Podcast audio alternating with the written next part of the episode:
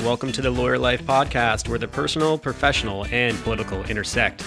Each week, we cover a topic to help ourselves and other lawyers navigate our days with a little less stress and ideally a lot more fulfillment. On today's episode, we discuss gender. We're asking ourselves, how can we better come to understand each other's experiences? I'm Mike Anderson. And I'm Darlene Tinelli. Hello, Darlene. Good morning. Happy you. Friday. Happy Friday to you, the happiest of Fridays on this cold January month. Get out of it's town cold. With this weather. Just get out of town, weather. At least when there's snow, it's not as bad. Then it's kind of, there's a winter wonderland going on.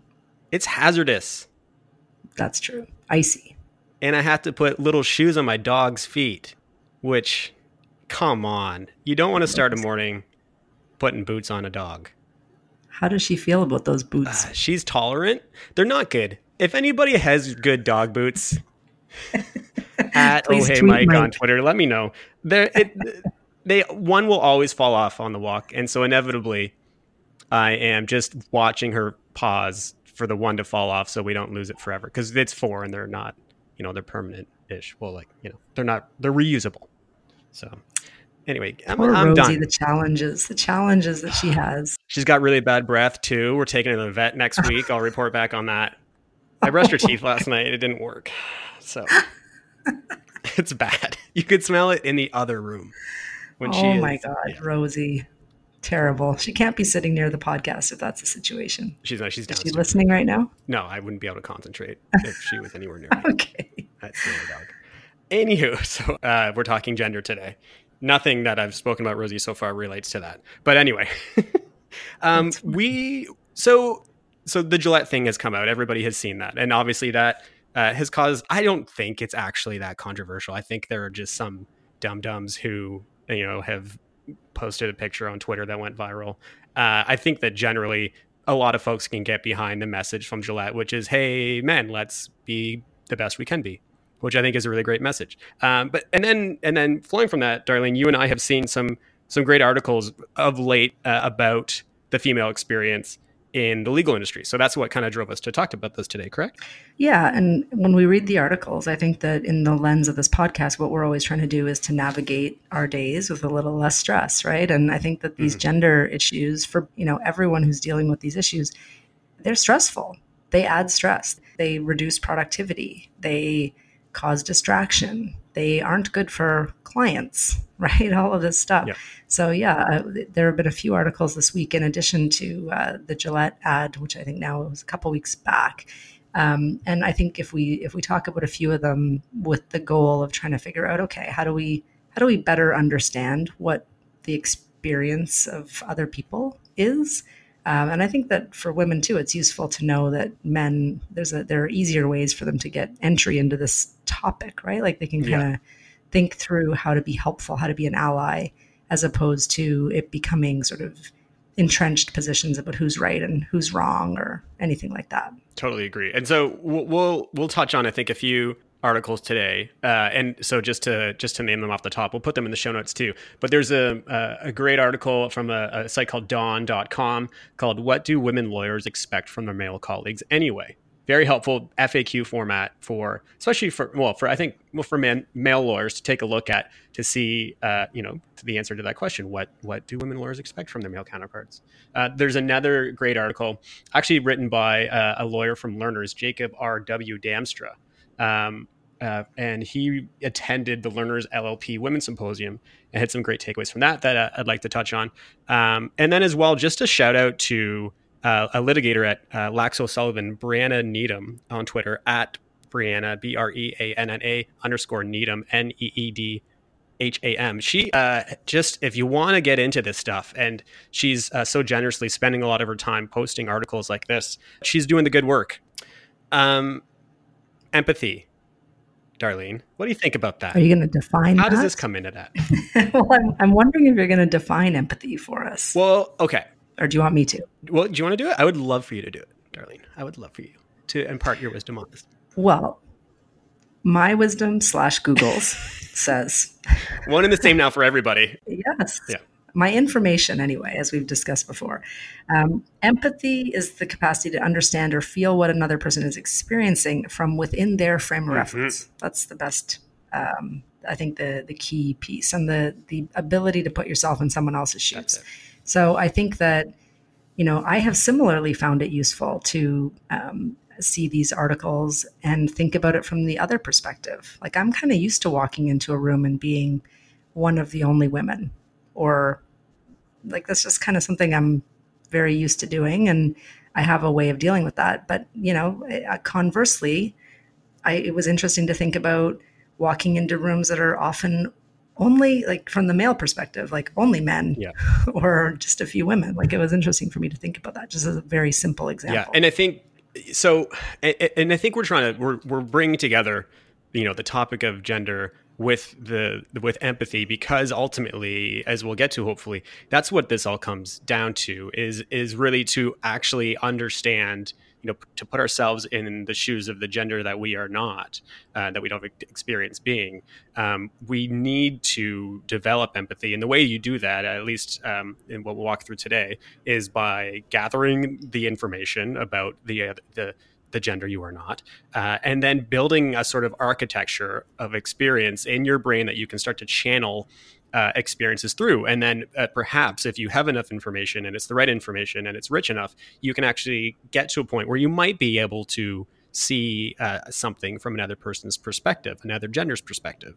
Uh, and then that can channel uh, action that could help to solve the problem. I love the example, Darlene, that you brought up about, you know, being the only woman in a room, because one of my clients is a workplace of like eighty percent women. I often have been uh, the only man in a room. And so Uh, on its face, it might be like, oh, well, I understand what that feels like, so it must be the same. It is not the same, because uh, I am still a man in that room in the context of the world we live in today, and that comes along with privilege.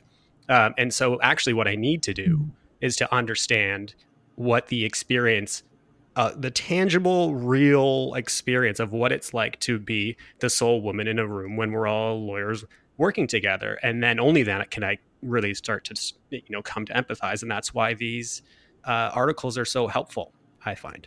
Well, one of the other things too is that it's not just about the space you're occupying in the room or whatever. Um, it's about that there are often assumptions about it. Mm-hmm. So, you know, I think that one of the things that is, would be helpful, and if I, I was listening to you kind of lay out the uh, the idea of building an architecture. I mean, part of my own architecture that I try to always be focused on is just like to treat other people how I would want to be treated. And I think that is like a baseline. And then part of understanding that is to like remove assumptions. So like assuming how I want to be treated is, I guess, a piece of that, right? Like I, um, I'm in just already in this conversation, I'm kind of like, well, maybe other people don't want to be treated like how I want to be yeah. treated, you know? So this is why it's important to say, I mean, that's, that's just how I was brought up, is like, you don't do something to somebody else that you wouldn't want done to you. Um, so I wouldn't, for example, ask a, a female lawyer that I saw at court if she was an assistant or a lawyer. Right. I would not do that. Just, it would not be something I would do, uh, whether I was a man or a woman. Um, so that's something that I think, you know, that's an assumption that kind of comes in when people are in the space, right? It's like, you're not just a woman where there are only men. There are also all these assumptions over, over and above, um, what that might mean about you. Like, do you know what you're doing? Mm-hmm. Are you, are you the lead counsel? Are you an assistant? Um, you know, that kind of thing. So I don't know what your th- take on that is. Like, what do you think the assumptions that are made about you are when you're the only man in that in that room? I don't. Well, I think I've, I benefit from so many positive assumptions that are that come along with the fact that uh, you know I I am a privileged male. So there's even I was doing some reading earlier this week that, you know, scientific studies bear out that deeper voices garner a more positive impression from people, and that they find a deeper voice to be more uh, based in leadership and more credible and so on. I have a deep voice, so. Being in a room full of women, I have that privilege. And that's a weird, that's, that's just a small example on top of all the background of like how I probably uh, was more helped by others getting to that room and, and uh, having the experiences I did before that. Like, there's so much there that um, the the what what I, excites me about this topic and and the idea of building this architecture for empathy uh, means that actually, like, you start to to truly see what's actually occurring uh, for all folks in a room. And so the the learner the article by Jacob Damstra at Lerner's kind of gets to this. So he so he goes to this, you know, the all women symposium. So and, and there's a speaker named Danielle Robitaille, who's I think is a criminal lawyer, and and his his quote in in the article that he writes is that the keynote was insightful and thought-provoking in so many ways. She raised itch- issues which, as a man, I had not considered. These include, but are not limited to, which I love in an article. Just be a lawyer, bud. Go for it. These include, but are not that. limited to. I love it. Uh, that and the list is as follows. Oh, Mike's being a lawyer too. As follows. Uh, so it includes that women are traditionally under, or women traditionally underpromote their talents, efforts, and accomplishments. Women are more likely to credit their male colleagues for wins and successes. Women are more often voluntold and more likely to volunteer for non-promotable tasks and projects. Women receive non-specific, unhelpful feedback on their work, which limits their ability to grow and improve. Far more than their colleagues uh, uh, who are fathers, mothers are encouraged to focus on balancing and prioritizing family and adopt less than full-time working arrangements after having children. So long list there uh, that Jacob put forward. But as he acknowledges, these are issues that he had not considered. So in the, you know, in the framework of treat others how you'd like to be treated, um, you know, Jacob, uh, perhaps, I don't want to speak for him, or at least like it, a, a person, a, a male who had not been exposed to these issues when thinking about how he'd like to be treated is only thinking about his experience. And now as we start to focus on these things and start to understand what it really means to be told to prioritize your family um, over your career, or not getting positive, or sorry, not getting specific feedback, when we start to really dial into like what the effects of those things are, you can start to see the imbalance, and you can start to see how it's not just about how I want to be treated. It's actually about adapting your behavior to uh, ensure that you're not missing um, the things that most fe- people miss when they treat women this way. Well, and men don't get a lot of, sub- I still think men are viewed with a bit of suspicion when they want to devote time to family in an appropriate uh, yeah. way. You know, I, I think that's a um, something that they may not understand, that some women might feel like they don't want to have the conversation that they should be always making sacrifices for family. Um, but similarly, women would like to have men be more supported in making those choices, because mm-hmm. that would in turn allow women to make more flexible choices. Like, these issues are not mm-hmm. unconnected, right? Like, the reason that a lot of women do make the choice to stay home is because it's so much more socially acceptable. And there's a biological imperative, you know, of some level at the beginning anyway. Um, and then it just kind of sticks, mm-hmm. you know, sometimes women stay home for a year and then they've stayed home for a year and it, the behavior is kind of imprinted. The roles are imprinted. So I think that what what I speak to friends about and, and see different women experiencing is, you know, what we want is for everyone to have the flexibility to figure out what the right situation for their family is without any gendered mm-hmm. kind of expectations. Absolutely. It, you know, and that is...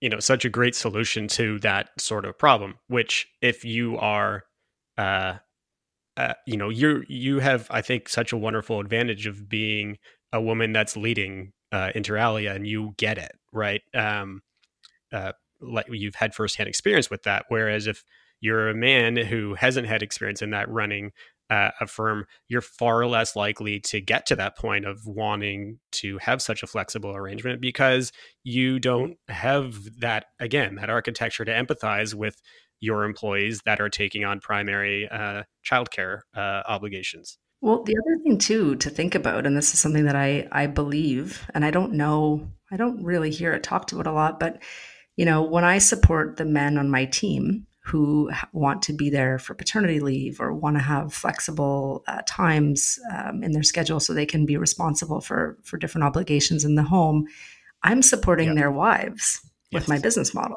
Like, it's another form of supporting women, right? Like, it's not all about making the, um, making the woman in your workforce uh, feel supported. It's about supporting mm-hmm. like the reality of life, which is that there are often, you know, mixed gender couples that are trying to navigate these, what are generally just difficult. Like, it's very hard in those first few years with kids to figure out what yeah. the split is, and to have these sort of gendered expectations not only applied, but incorporated into business models and things like, you know, like the expectation is, oh, there are these layers of expectation that I try to be aware of first, you know, like the expectation, oh, you know, Mike's not at his desk at five o'clock. That means he's not serious about his work.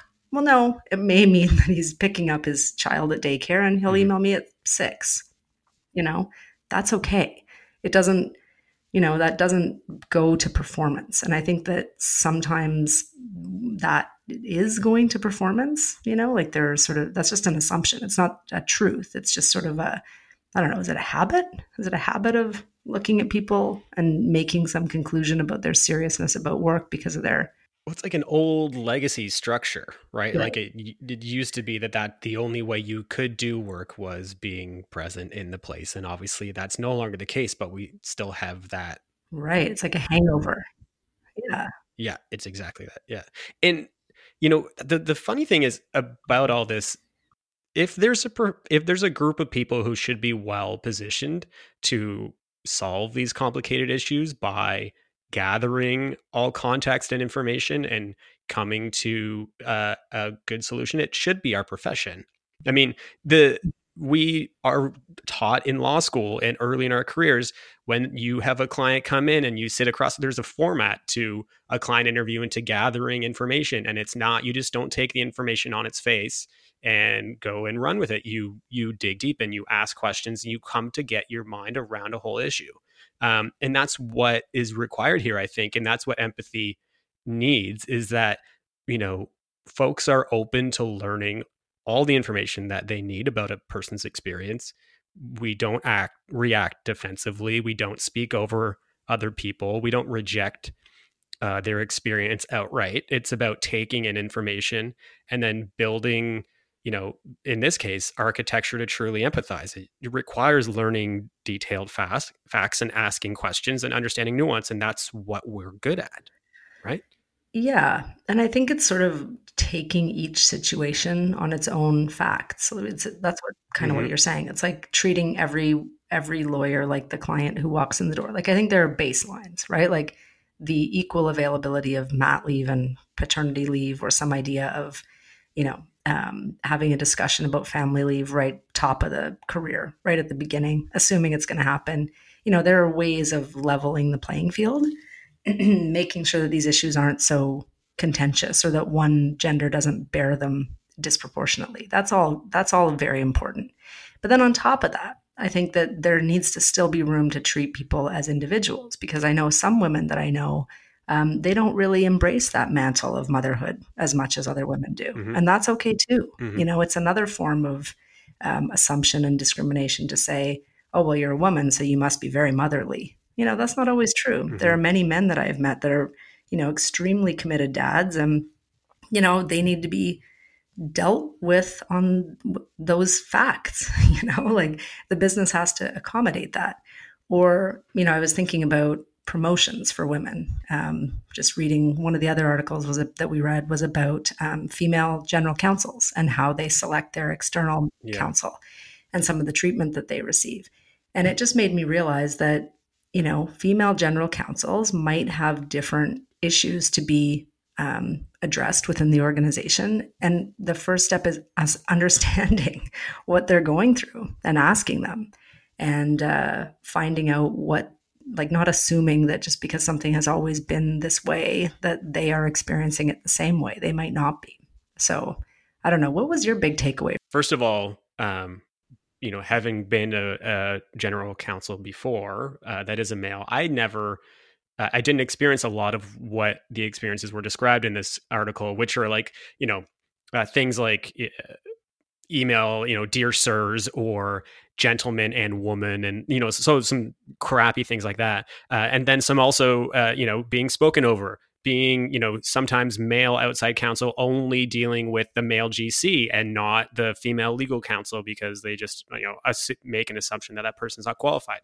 Um, making assumptions about the female G C or in-house counsel not understanding issues of um, conflict of interest. Like th- these sort of issues, I, I normally, I would say, get great service uh, from outside counsel and have uh, in the past and never experienced somebody who I'm paying money to uh, treat me uh, as lesser. I, I mean, I, I haven't encountered that all that often. Um, and I think what this goes to is not only on the like, be a good human side, but also, I guess if that doesn't motivate you enough, if you're a male uh, outside counsel and you're dealing with G Cs and in-house counsel, it's better for your business to be able to empathize with these people. And if you truly do that, then you will avoid uh, issues like writing Dear Sirs, even if it's not malicious, um, because you can, again, actually root yourself in what that experience might feel like for the person who receives that email. And I think once you root yourself in that and and and and maybe uh, get that perspective, you're more prone to avoid that behavior. It's offensive to get a Dear Sirs letter, but it's also, I remember when someone told me that, I was like, well, I don't want to write Dear Sirs. So like, what, what do I write? What? And they were like, Mesdames. And I'm like, what? That can't be right. Is that a word?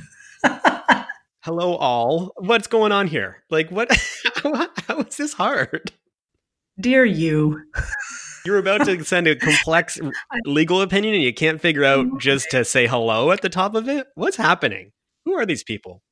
Yeah, I think I'm, that needs to go. When I read that article, I tried to think of whether I'd had any sort of experiences like that. I always had the good fortune to be dealing with really um, kind of open-minded counsel. And when we had an external law firm working with us, I remember being very struck in, on the positive side at how much um, energy they invested in networking with female right. in-house counsel and treating them differently. Like I wasn't asked to go golfing. I was... You know, there was a different sort of uh, set of events that we were um, invited mm-hmm. to and thoughtful, you know, and I thought that was very good business by the external firms that that we were working with. Um, and obviously a recognition on their part that that the female in-house counsel are their clients and a, a good portion of them and an increasing portion. So um, I've always thought that that was, it was pretty forward thinking. I mean, that was, that was a, you know, maybe eight years ago that I started noticing that firms were treating female Um, general counsel differently um, in a positive way. Um, but yeah, I think that the idea of some of the behaviors described in that article, I've definitely seen and heard about. So uh, very good article. We'll link to that one in the show notes as well. I, I, I would I would recommend, uh, especially for uh, our male listeners, to give these a read. They're not, they're not, you know, they're, they're fairly quick reads. They're very practical. And I, I know for me, they give very detailed experiences that if you really channel, um, you, I, I think that it can drive great and natural change in behavior. Like for example, understanding and, and really reading about what it feels like to be spoken over often in meetings as a woman can drive you as a man to ensure that women have space to express themselves in those settings, or understanding uh, that, again, that when like women get unspecific feedback, if you're in a position where you have associates or you're mentoring somebody, you're an articling principal to a woman, then that can drive you to give more direct and productive feedback to help uh, to help that person's career path. Like these things can only assist you, uh, I think, make a better situation for uh, the the people you're working with, but yourself as well. Yes, and the other thing I was going to say is the um, the productivity. Back to that that idea of like assuming. So one thing that I've definitely experienced, and I've experienced it as a person doing sort of more innovative things, but also I think there's a gendered element to it. So I'm just going to raise it um, as a point to ponder. I do think that we have to consider, you know, what goes into our assumptions about the person that we're mm-hmm. about to start a conversation with or a negotiation or whatever. Like, do we assume they know what they're doing or do we assume they don't? And if we don't, why not? Is it gendered? Mm-hmm. Is it age-based? Um, is it for any other reason unconnected to legal skill? Um, you know, I think it's good just to be aware of those assumptions because I, I do feel that sometimes when you are um, kind of going into a situation, I have definitely experienced that I kind of have to prove that I know what I'm talking about, as yeah. opposed to that just being an assumption, right? And I think that that's a form of privilege, like a, and one that we can, by becoming aware of it, just kind of, you know, give, decide if it's based on facts or assumptions, I guess is what I'm trying to say. Totally. And, and not only is that the right thing to do, but it will probably position you better um, in your job as well, practically speaking, because if you underestimate somebody, it's likely that they're actually way better than you think. And then you're, you're ill-positioned in the negotiation or whatever you're up yeah, to. Back to assessing the facts, getting the right information out in the interview. Yeah.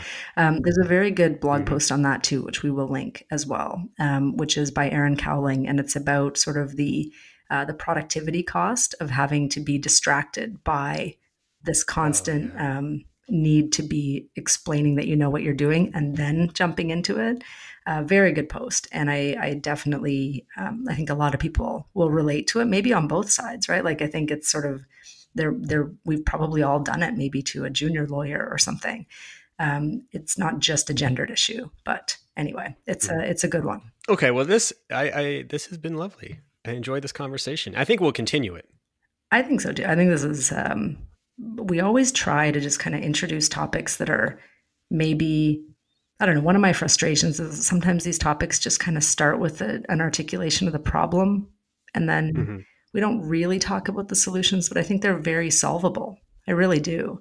I think mm-hmm. um, just understanding a little bit more about everyone else's feelings in the situation um, and not making assumptions is, is step one. And then, you know, the second step is, you know, not assuming that everything you've always done is right because you've always done it, like mm-hmm. being open to listening and um, coming up with a different approach is good. And I do see positive moves in our profession all the time on that front. I really do. Mm-hmm. And, you know, some of the stuff, like, you don't even notice how much, how much the layering of, of social conditioning goes into it. And I'll leave with a funny non-law example that uh, I I don't know if other people will appreciate, but I sure thought it was funny. Um, I'm reading a uh, a book to my son, and it is a book about Batman, uh, Superman, and Wonder Woman. Where is she? That's my Batman. Yes, Batman and Superman boys. Um, anyway, the interesting thing is we read the whole book, and I think nothing of it. I'm familiar with these three superheroes, have been since I was a child. And my four-year-old son, he says, I have one question at the end of the book where there's a picture of the three of them standing together. And he says, how come Wonder Woman's not wearing any clothes? Great question. And I'm like, that is a truly excellent question, because everything about the book leads me to believe it's cold outside. And this kid has been taught that, you know, when you go outside, you would maybe be like Superman, have a cape, a full outfit. You know? Be layered in Kevlar like Batman. Yeah. Yeah. Meanwhile, there's Wonder Woman like flying around in the atmosphere with no clothes on. And I just thought, yeah, he hasn't learned yet that there is sort of a distinction on that point. You know, I'm not going to comment on it further. I just thought it was interesting that it's kind of a gendered point. Like, we're sort of used to seeing women in uh, non-warm clothes, for lack of a better word. Mm-hmm. Um, and he doesn't know about that yet. You know, he's just too little. So that was one example. And I thought a funny one leading up to the gender podcast, but uh, yeah, to be continued on this conversation. Well, because- it seems like he was, he was being empathetic of like, I have been cold before this. She looks cold. How could she not be cold? Yeah. Well, it's freezing. Neither, neither he nor his sister is allowed to go outside wearing only a bodysuit. So he thinks this is a very odd thing. Um, and, you know, from his perspective, not really gendered, purely related to the Superman and Batman costumes. But anyway, there are so many layers to this stuff. So I think we will come up with a whole bunch of different angles. We will always try to bring in different perspectives. And uh, yeah, just try to improve this one one podcast at a time. One podcast at a time. Okay, uh, we'll go to uh, an, a break and could be back with our goods.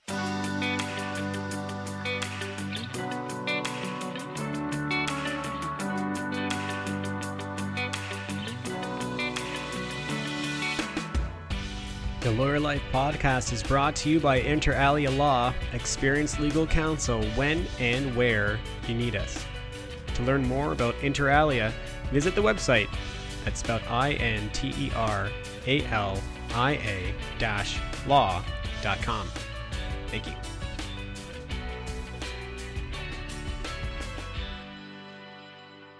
And we are back with our goods. Goods are things we want to support and promote. Darlene, why don't you go first? You're always, uh, yeah, you go first. Since you raised the Marie Kondo, uh, I have been oh, seeing her everywhere, everywhere.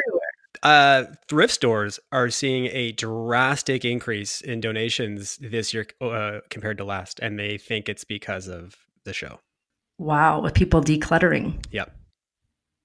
Huh. The key is to not reclutter people, you know? Yes. Because then you're just, then it's just more consumerism and waste. Uh, anyway, uh, I have a good uh, that's music related. Um, wonderful Canadian band, a band I love called P U P, uh, is about to release a new album. And uh, I think a wonderful promotional bit, but also just fun for their fans. So they haven't released the full album yet. Uh, but on Twitter, they released the structure of one of their songs that's unreleased, so no one's heard it, uh and it's basically the chords and the lyrics and the structure of the song, and they're encouraging all the fans to record a version themselves uh and send it to the band, and then they're going to post something and see, and it'll be so I, I'm really excited to see how different all the songs are, even though they're all based in the the same you know, the same foundation. So I thought it was super neat, um and they're a great band to support. Very good. Okay, that's a good one. I, I feel like there's so many goods. This weekend, I was reading a popular fiction book. I'm, I read, I'm ashamed to say that I sort of read it uh, very, very quickly. Maybe should have not been staying up late reading a, a book. But um, anyway, it, it's the latest one in the Cormoran Strike series. Do you know this series? It's Robert no. Galbraith, which is actually J K. Rowling. It's her oh. uh, book series for adults.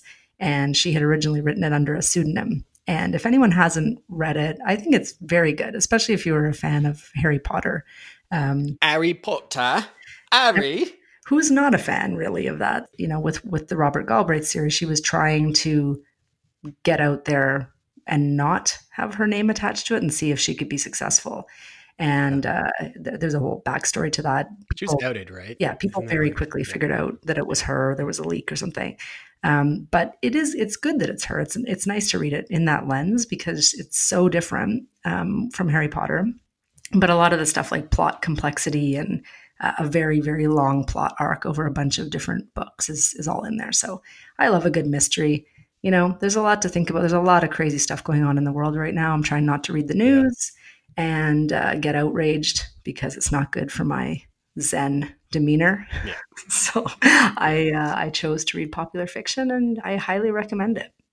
On that note, just about pleasant stuff that is nice right now, um, Schitt's Creek uh, is getting huge uh, play. I know it's so Canadian to I'll bring it up only when the U S starts to pay attention. Uh, but nominated for Critics' Choice Award, great Canadian production, and I have friends that uh, work on that show. Back in my M T V days, I was uh, you know. two desks away from Dan Levy. So uh, it's so neat to see how well he's doing and how well the show is doing. And that is an ultimate, pleasant, fun escape uh, as well. So highly recommend. We all need that. We do. I think it's, uh, there's so much pressure to be constantly working, as we discussed on last week's episode in the millennial burnout. And I think all lawyers relate to this pressure, constantly working. And as an entrepreneur, you know, it's very hard to turn it off because you yes. could, you could literally always be doing more to improve your business. But I think that in that downtime, there's just such, there's just power in, you know, doing something for yourself every now and again. And literally, go watch a nice show. Yeah. Literally no or one benefits from me reading Harry Potter Harry. for adults, but I had a good time. It was a nice break. Nice. Okay. Uh, well, thanks for the chat. Uh, I guess we will talk soon. Talk soon. That's it for this week's episode of L L P. Thanks to Inter Alia Law for presenting the podcast, and to Nick Fowler for composing and performing our music. See our show notes for his website. Don't forget, we love feedback. Please comment in the review section, or subscribe, or like. We'd appreciate it greatly. That's it. Talk soon.